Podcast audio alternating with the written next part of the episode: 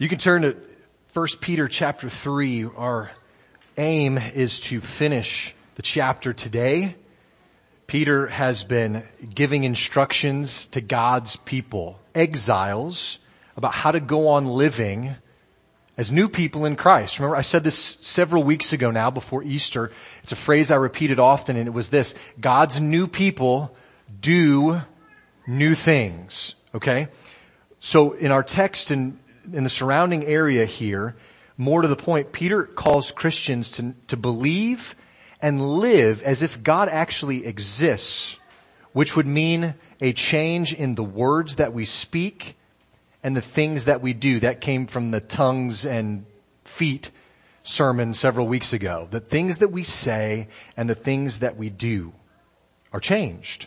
God's new people do new things. And Peter says that Christians are to honor Christ in their hearts and always be prepared to give a reasonable, ex, reasonable explanation for the hope that is in them, but to do it with gentleness and respect. That's what we looked at most recently. And, and the three kind of key parts of that were followers of Christ have to know Jesus, they have to know the scriptures, and then they have to be ready to put their faith into action. We saw that from Peter's sermons last week in the book of Acts. Those three things really shine through. When we do those things, Peter says, in no uncertain terms, sometimes Christians will endure suffering. Our text for today, verses 17 through 22, are sandwiched right in between two other sections about suffering. Just look back at the titles in your Bible. 1 Peter 3, 13 through 18 is about suffering. Suffering for doing good. Chapter 4, verse 12 through 19, there's, there's more that Peter is going to talk about suffering. And so, that helps us to see and keep these things in perspective. What is the main idea that Peter is getting at? He uses some unusual pictures here, but what is he really getting at? Now, if you've read ahead, we're going to read these verses in just a moment, but if you are familiar with these, you heard what Jason say, this there's some, some scriptures, some verses here that are just like question marks just pop over your head when you read them. I fully expect to see raised eyebrows, you know, heads kind of cocked to the side like, what? Kind of a thing at this point. This is one of those sections of scripture that's not easily understood. But I'll quote again what I quoted last week, last week from 2 Timothy 3, 16 and 17 all scripture, including 1 Peter 3,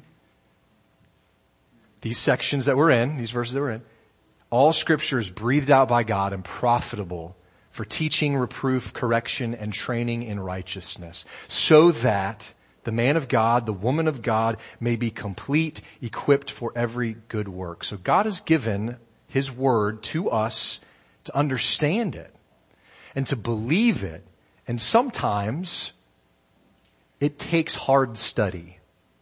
Remember my encouragement last week that was very unflashy. One of the primary, if not the primary way that Christians can always be ready to give that reason for the hope that's within them is what? Study the Bible. Know the Bible. And so in God's providence and grace, He's giving us the opportunity to put that into practice right away in these next few verses. So my question for you is, are you ready? Oh, okay. All right. Just checking. Read with me. 1 Peter 3, 17 through 22. For it is better to suffer for doing good, if that should be God's will, than for doing evil. For Christ also suffered once for sins, the righteous for the unrighteous, that he might bring us to God being put to death in the flesh, but made alive in the spirit, in which he went and proclaimed to the spirits in prison, because they formerly, formerly did not obey, when God's patience waited in the days of Noah, while the ark was being prepared, in which a few, that is eight persons, were brought safely through water. Baptism, which corresponds to this, now saves you, not as a removal of dirt from the body, but as an appeal to God for a good conscience through the resurrection of Jesus Christ, who has gone into heaven and is at the right hand of God with angels, authorities, power, and powers having been subjected to him. Would you pray with me again? Lord, this is true of, of every passage of the Bible that we read, but certainly in difficult ones like this, Lord, we need your help. No man, no woman, despite their schooling, despite their intellect, can understand the things of God unless your spirit helps them, causes them to see it clearly. And so we're, we're, we're asking, we're begging you, Lord, um, we're asking because we lack wisdom in this area and we need yours. So granted according to your will in the measure that you would have for us today. Lord, not so that we would be um, caught up in, in being boastful of our understanding, Lord, but just so that we can even further honor Jesus Christ as holy, as the Lord in our hearts. Because unless that is happening in my heart, I'm not going to go give a reasonable defense for the hope that's within me. And so I pray that you're working that out in our hearts today. In your name we pray. Amen. So let's start with verse 17. This connects our, our idea from last week and our idea this week, and really it, it, it ties what Peter's getting ready to say about suffering to the lifestyle of Christians. He says, it's better to suffer for doing good if that should be God's will than for doing evil. So that has to do with our conduct, doing good or doing evil. What's, what's happening in our lives? What are we doing? We've already talked about how suffering for doing evil isn't what God wants for his people. Because it, it does the name of Christ no good and it really does you no good because you actually deserve that. It's better to suffer for doing good than for doing evil, Peter says. And sometimes, this is the part that's not enjoyable. Sometimes it's even God's will that Christians suffer. And we think, why on earth, how on earth could that be the case? This isn't what, this is what we'd like to forget in the suffering idea. Because it's glorious to think of our sin being fully paid by Christ on the cross. It's refreshing to know that God's Spirit dwells in us as his children. It's exciting to consider the delights waiting for us on the other side of glory, but we don't often like to consider how suffering is sometimes the will of God in a Christian's life. Uh, very few Christian songs are written about this sort of thing. This isn't highlighted on Christian billboards that you might see along the highway. And most devotionals that you have probably leave this sort of thing out. They don't focus on the suffering of Christians. And yet, this is a major primary theme of Peter's writings, his letters to the church. And so when Peter introduces the idea of suffering, and it sometimes being God's will for the Christian, he immediately draws our attention back to the suffering of Jesus. That's the first blank on your notes this morning. He immediately draws our attention back to the suffering of Christ. Look at verse 18. For Christ also suffered. So the suffering that we endure that may be the will of God in your life, you're not alone in. Christ also suffered once for sins. The righteous for the unrighteous, that he might bring us to God, being put to death in the flesh, but made alive in the spirit. Last week, uh, the Sunday school class that meets downstairs that Jason usually teaches, um, they, they, we spend the first Sunday of every month just praying together specifically praying over the text that's going to be preached on in church that day. And we were praying through these verses last week, and I was just struck by the simplicity of the gospel message in verse 18. The righteous for the unrighteous. You put your own name in where it says unrighteous, because that's you, because that's me. The righteous Christ for the unrighteous rod. Christ in my place with the purpose of what? That he might bring us to God. The righteous Christ suffered. He was put to death in the flesh for the purpose of bringing unrighteous people to God. The righteous Christ endured suffering and death so that the unrighteous Rod Ohmes might be brought to God, reconciled, made right with Him.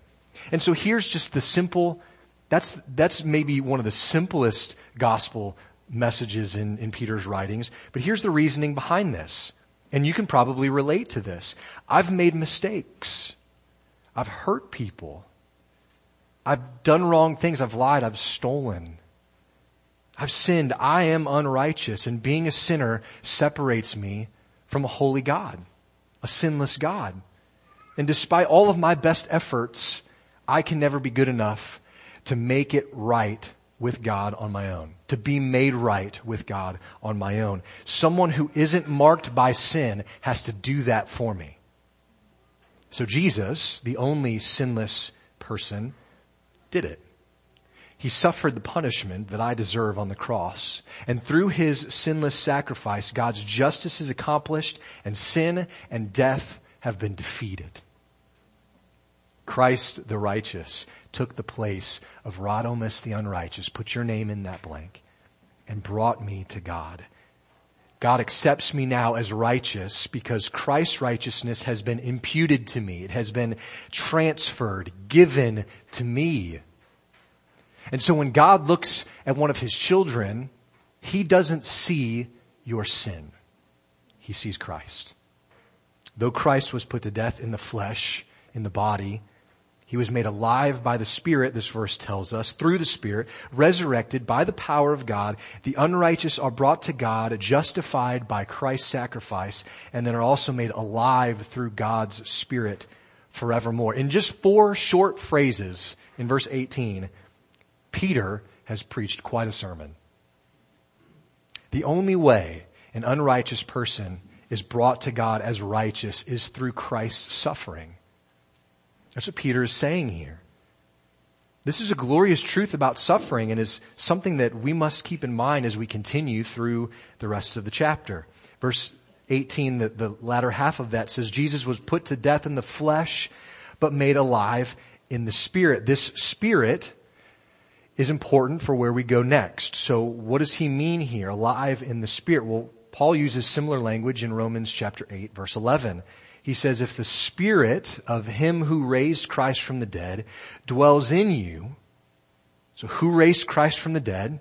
God the Father. If His Spirit dwells in you, Paul says, He who raised Christ Jesus from the dead will also give life to your mortal bodies through His Spirit who dwells in you.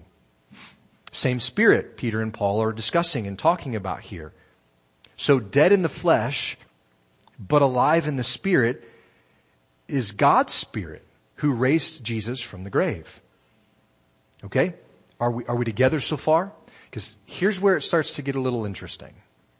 Christians, theologians, Bible scholars, pastors, entire denominations have offered explanations throughout the centuries as to what Peter is talking about in verses 19 and 20.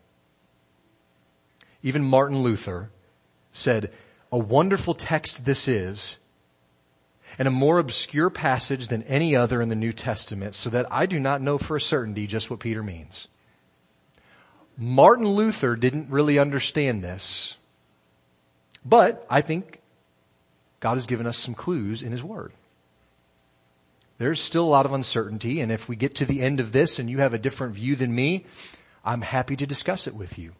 Now, I told you that God was going to give us a chance to do some hard study in His Word, right? Well, it starts today. Here it is. So here's just an overarching idea. What do we do when we come to a text like this? Because there's others, but this is the one we're in today. What do we do? when we come to a text that's just confusing, where we don't understand, where lots of other people that we listen to don't understand fully either. What do we do? Well, I think there's some helpful advice that has been given that kind of addresses this. When we get to a challenging text, start by just taking a step back from all the uncertainties and ask, what is clear? Okay, so yeah, there's a lot of questions here of what exactly he means in different areas, but what do we know is clear? What's the main idea that the author is wanting to communicate in this section? Not just in the particular verses that are troublesome, but in the whole section because they're part of a larger writing. Another question to ask is, does the author give us any clues as to what main idea he's getting at if that's not entirely clear at first? Are there any clues? And then, not lastly, but next, can we draw solid truth from what we understand for our life? Okay? So we've, we have taken a step back and let's, let's implement some of these things this morning. Read verse 18b through 20 with me again because these generate the most questions. Peter says, but made alive in the spirit, in which he went and proclaimed to the spirits in prison, because they formerly did not obey, when God's patience waited in the days of Noah, while the ark was being prepared, in which a few, that is eight persons, were brought safely through water. So we have our work cut out for us today. Remember, Peter has just told Christians, you're not supposed to just provide a feeling to people for the hope that's within you. Right? We're supposed to provide them with a reason. And so as Christians, we can't just be sentimental all the time. Now, there's a place for that. We're supposed to be uh, kind and, and merciful, but we can't just be driven by emotions. If that's the foundation of our faith, then it will be easily eroded and quickly shaken. And so we have to have firm footing and to be able to offer a reason to people.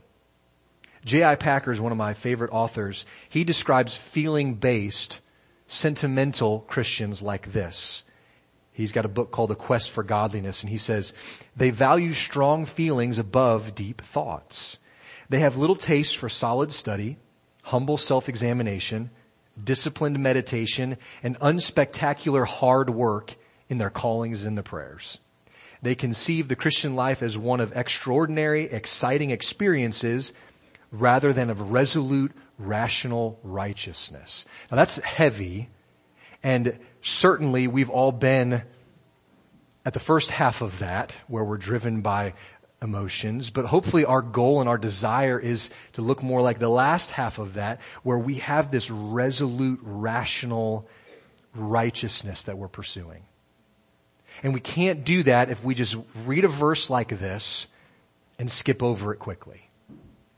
And so I'm really thankful for the work of our pastors, of our Sunday school teachers, of our small group leaders who don't skip over hard books like Leviticus and Ecclesiastes, who don't skip over difficult topics like gender identity and other things that are going on in our world today.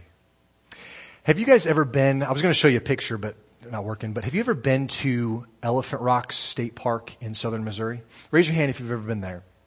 It's one of my favorite places in the whole state. And there's walking trails, so you can get up there fairly easily, but if you just, like I did when I first went there as a 20 something year old, if you just run straight up it, it's, it's kind of a workout. Okay? Now it's not a mountain where, you know, you have to, to get your belaying on and all that stuff, but it's, it's a diff, it's a difficult task. And when you get to the top, like most pinnacles of high things, you're rewarded with an incredible view. There's big rocks up there, bigger than elephants, um, some that look like elephants is why it's got its name. It's just a really neat place. If you're looking for a place to go, go see it. But looking at the, looking at a picture of it online isn't the same thing as going to this place, right? So if I showed you a picture, I'd say, look, here's elephant rocks. Now you don't have to go. You saw it. It's not quite the same thing, is it? Going and experiencing it. You know, the little, the little sunburn you get. The sweat in your eyes. Sometimes your feet slip on the trail. Smelling the fresh air, hearing the birds like encouraging you on as you go. These are all things that you miss when you just look at a picture of it. So maybe the challenges of getting to the top don't take away from the beauty of it all. Maybe they add to the beauty of it all. Maybe they don't take away from getting to where you want to go. Maybe they are a part of the beauty of the journey of it. That's how I hope we're going to view this text today. It's hard work. Don't get me wrong. But we're not going to pass over it just because it's hard. The beauty of the top can't be fully enjoyed just by looking at a picture or taking the easy way. So, we're figuratively lacing up our climbing shoes today and preparing for the challenges of the journey. Let's continue. Verses 18 and 19 say that the same Spirit that made Christ alive, so the Spirit by which he was raised, is the one that he then went and proclaimed by. And so this is where the questions really start to snowball. Well, what did he proclaim? When is this proclaiming taking place? Was it during the days of Noah? Was it between Christ's death and resurrection? To whom did he proclaim these things? Who were the spirits in prison? Were they, were they human spirits? Were they fallen angels or demons? Disobedient angels in the days of Noah? Possibly? There's a lot of questions here, and it's good to sift through these. Uh, biblical scholar Thomas Schreiner kind of laid out in, in good form three of the main kind of understandings or views of what this is talking about. I just want to really quickly go through them. I tried to leave some space in your notes rather than just keep all of my notes in there for you to kind of jot down some things you feel like are important in your understanding of this. So there's space in your notes. Here's number one, the first most common, one of the most common understandings is that this all refers to Christ's proclamation of victory and judgment over evil spirits or angels in hell. Some people look to a couple of verses in the future. 1 Peter 3 verse 22 says, who has gone into heaven, this is speaking of Christ, and is at the right hand of God with angels, authorities, and powers having been subjected to him. So these angels, authorities, powers would then refer back to the proclamation to these angelic spirits in prison, ones specifically Peter says that were disobedient in the days of Noah. So people with this kind of viewpoint usually view the sons of God in Genesis chapter 6 as disobedient fallen angels who intermarried with the uh, daughters of men Jude chapter 1 verse 6 says, the angels who did not keep their positions of authority, but abandoned their proper dwelling, these he has kept in darkness, bound with everlasting chains for judgment on the great day. So there's some biblical reasons why people have this view. So these disobedient spirits then were the spirits in prison that Jesus made proclamation to. So just so we're all together, these spirits were alive in the days of Noah, but were disobedient, went to hell, and now Jesus, after his death, before his resurrection, has traveled to hell to proclaim to them the gospel and his victory over everything, right? Subjected, all things were subjected to him. So Jesus went and made proclamation to these spirits in prison. The Greek word for uh, proclaimed or preached means to publicly declare or to herald. So if the spirits then are fallen to angels or demons, then Peter says that Jesus went to hell or the abode of the dead or Sheol and he proclaimed his victory there to those fallen angels. He wasn't preaching the gospel message for them to be saved. He was preaching victory is what this view would say. They had lost. Their choice to follow darkness would never be the right choice. He's confirmed it by his death and would soon affirm it again by his resurrection. The cross triumphs over all. That's what they would say in the end of this. That's view number one. The second view refers to spirits as Old Testament saints who died and were therefore liberated by Christ between his death and resurrection. Ephesians chapter 4 verses 8 and 9. Therefore it says, when he ascended on high, he led a host of captives and he gave gifts to men. In saying he ascended, what does it mean but that he also descended into the lower regions of the earth? If you're familiar with the Apostles' Creed, this is reflected in the Apostles' Creed. I'm not going to quote it for you, but you can go home and Google that and you'll see that he descended into hell. That's part of what, what people say. Part of what that creed says comes from that verse in Ephesians 4, 8, 9. So this view would say that Christ went to prison after his death, before his resurrection, where the spirits who had died in the Old Testament, saints, spirits of the saints who had died, were being held captive. And in Jesus going, he preached the gospel message to them because they had at some point in some ways been disobedient in the Old Testament. Those saints had believed and were confirmed as saints in Jesus' preaching and were then liberated from hell and taken to heaven. That's the second view. One of the third very common views is that this refers to Christ preaching through Noah to those who lived while Noah was building the ark. 1 Peter chapter 1 verses 10 and 11. Concerning this salvation, the prophets who Noah would be one of them, the prophets who prophesied about the grace that was to be yours searched and inquired carefully, inquiring what person or time the Spirit of Christ in them, the prophets, was indicating when he predicted the sufferings of Christ and the subsequent glories. So in 1 Peter 1, Peter has already kind of addressed this issue. And so I think this is a good example from Peter himself that teaches that Christ in his spirit was speaking in and through the prophets, Noah being one of them, and preaching things that were to come. So Christ in the Spirit spoke through Noah and proclaimed to the spirits who are now in prison because they refused to believe or obey the Spirit-filled preaching in the days of Noah. Now there's actually a, a fourth perspective uh, that believes that the spirits in prison actually refer to the Jewish people of Peter's day. Uh, there are people even today who are held captive by their sin, kind of like somebody is held captive in prison. I don't think that view ever really addresses the issue of Peter's reference to Noah, so I didn't really count it in here. So what do we do with all of this? That felt like a, maybe a classroom setting. I apologize if you got bored during it, but what do we do with all of this? It'd be a lot easier to just get on your phone, Google your favorite pastor besides me, and find out what they have to say about it, right? What do they have to say about 1 Peter 3, 18, 19, and 20?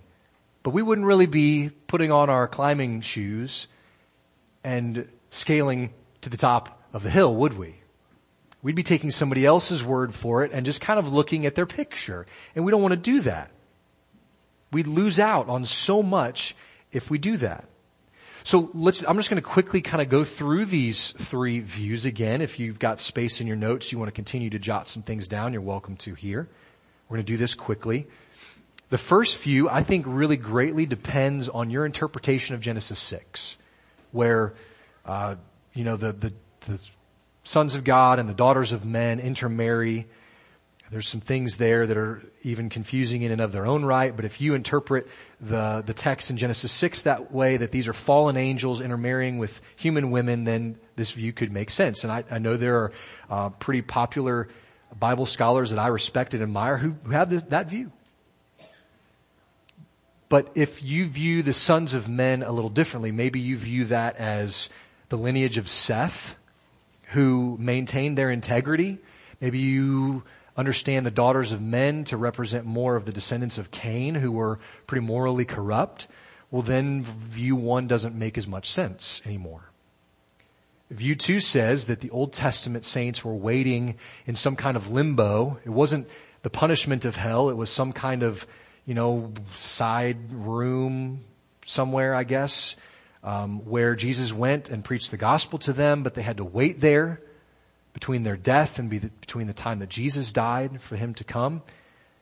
That idea of the second view really didn't even come about until about uh, 300 years after Christ in the Catholic Church.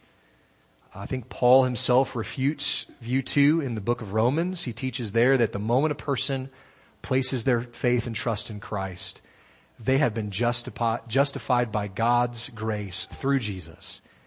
And so Paul makes this case by going all the way back to Abraham, saying that he was counted righteous the moment he believed the promise of God. You can see that in Romans chapter 4 verse 3. So interestingly, I read this this week that the work of God is applied both backward and forward. Okay? So consider that with me. The work of God is applied both backward and forward. So Old, Old Testament saints trusted in the future promises that they didn't end up seeing it with their own eyes. We today trust the already fulfilled promise that happened in Christ on the cross. And so God's, God applies the work of Jesus both backward and forward from the cross. The first two views, I don't think also take into account what Jesus said to the thief on the cross. As the thief believed, believed, and Jesus said, today you will be with me in paradise. How could Jesus preach in hell if he was with this man in paradise? Which leads us to the third view, which kind of proposes that Christ was speaking through the Spirit, by the Spirit, in the Spirit, to disobedient people in the days of Noah during that time, hundred years or so while Noah was building the ark. This puts the Spirit of Christ preaching through Noah in his day and in paradise after his death on the cross, not, not preaching in hell. So this seems to simplify that problem. Think too back to Jesus' last words on the cross. What did he say? It is finished. It's finished if there was more work to be done in preaching, his work wasn't quite finished yet. But he said, it is finished. It, is, it was fully paid. It was done. There was no more need to go and do anything. So let me ask the question again that we kind of asked at the beginning. What is the main idea that Peter is trying to communicate to us here? Because lots of people, and we could easily get, get lost in, in these, the thicket here in the interpretation, and, and there's a lot more that we didn't even go into. But what is his main idea? Remember I said that this text is, is sandwiched between Peter's writings on suffering. But then in verse 21, I don't know if this hurts or helps the situation, but Peter starts talking about baptism. He says that baptism corresponds to this. So what is the this? This is, I think, being the ark by which eight people were saved, were brought safely through water. So Peter seems to be picking up on the idea of the safe passage of a few eight faithful people through water. That's kind of the big idea here. Peter says this is a picture. This is a foreshadowing of baptism. And all of this in spite of the judgment that was looming. The great flood in Noah's day. So I think I think this picture of Noah and the eight who were saved and the flood and judgment, I think this picture came to Peter's mind because compared to the whole population of the Roman Empire and of the world, the church in that day felt like eight little people. The flood of persecution raining down on them. Just eight little people. Look forward to 1 Peter 4, 17 and 18 for it's time for judgment to begin at the household of God. And if it begins with us, what will be the outcome for those who do not obey the gospel of God? And if the righteous are scarcely saved, what will become of the ungodly and the sinner? So just like the rain fell in the days of Noah and it being the judgment of God, so Peter sees God's judgment coming on all mankind another day soon. The water that saved Noah and his family saved them because they believed God and put their trust in his promise to save them by building the ark. And they did it. And Peter says that if the righteous are scarcely saved, and I think he's referring back to Noah and his family, if the righteous are scarcely saved, what will become of the godly? And the sinner? What will be the outcome for those who do not obey the gospel of God? Those questions, I don't think they should haunt us, but they should resonate in our minds a bit here. One commentator I read this week said, with no faith-built ark in which to ride safely, the sinners perished in the mighty waters, which to Noah and his family were the pathway of deliverance. You see what he's saying? The same water that saved Noah and his family because they believed God was the judgment on those who didn't. So we can, we can discuss, we can debate what exactly these difficult verses mean in their entirety, but I don't think Peter intended his big idea here to be some kind of spiritual Rubik's cube for us to try to figure out for centuries. I don't think that was the point. I don't think he had that in mind when he said these things to the church. I think his big idea is that no matter how massive the judgment that's coming, whether it be a worldwide flood, whether it be intense persecution, whether it be opposition from disobedient people, no matter what the massive judgment that's coming, God can and will save his people, even in some of the most stunning ways imaginable. God's people then are to take heart no matter how great the opposition or persecution. There was hope that many in the lost world around them would be won by their steadfastness in doing good. That's what Peter was, has been encouraging, encouraging them to do, right? Be different. Be holy. You're set apart. God's new people do new things. You don't speak the same way. You don't do the same things. And in your faithfulness in doing those things, it's as if you're like Noah pounding the nails into the ark for a hundred years. Boldly proclaiming, this may not look like it makes sense, but judgment is on the way. And you need to be saved. Christ, this is an encouragement I want to give because I think Peter implies this in the text, but Jesus didn't send his followers on this hopeless quest when he said, go into all the world and teach and baptize and make disciples. It wasn't like this thing that we could never accomplish. Peter wasn't telling us to go and build another ark either. He was just telling us to direct people to salvation in Christ alone. The same message that Noah was preaching for those hundred years. Look at verse 22. 1 Peter 3. This verse assures us that the ultimate victor despite judgment and persecution is Jesus, who has gone into heaven and is at the right hand of God with angels, authorities, and powers having been subjected to him. So Peter's great assurance to the Christian here is the same great assurance that Jesus left us in the Great Commission. Jesus rules over all. He has authority. So even though your situation may involve suffering. It may involve persecution. According to the will of God, even though those things are true, Jesus is in control of all. Jesus rules over all. And not only that, but he has tasted far more suffering than any of us ever will. And he's done it in our place. Matthew 28, the Great Commission says this, all authority in heaven and on earth has been given to me. Go therefore. So because of, because Jesus rules over all, we have confidence to go and make disciples of all nations, baptizing them in the name of the Father and the Son and the Holy Spirit, teaching them to observe all that I commanded you. And behold, here's another assurance, I am with you always, even to the end of the age.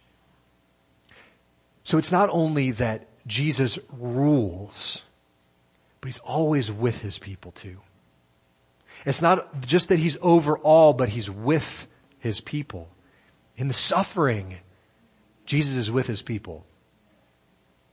In judgment, Jesus is with his people. In fact, he has endured it in our place. Remember, the righteous for the unrighteous to bring us to God. Your salvation is paid by the suffering and death of Jesus on the cross. And he did it willingly to bring you to God. My prayer, our hope as a church is that every person that's listening today would be brought near to God by putting their faith fully in Jesus and on nothing else. Friends, Peter is saying, you may feel like eight out of six billion or however many people are in the world. You may feel overwhelmed, but God will never let you be completely overwhelmed. You, Paul says might be broken, might be bruised, but not so far that he's without hope. And that's the same for us. And I think that's the point of, the big point of Peter in these verses is that we always have hope. But let these, let these questions from verse 17 and 18 of chapter 4 resonate in our minds as we consider God's great gift to us in Jesus on the cross. What will be the outcome of those who do not obey the gospel of God?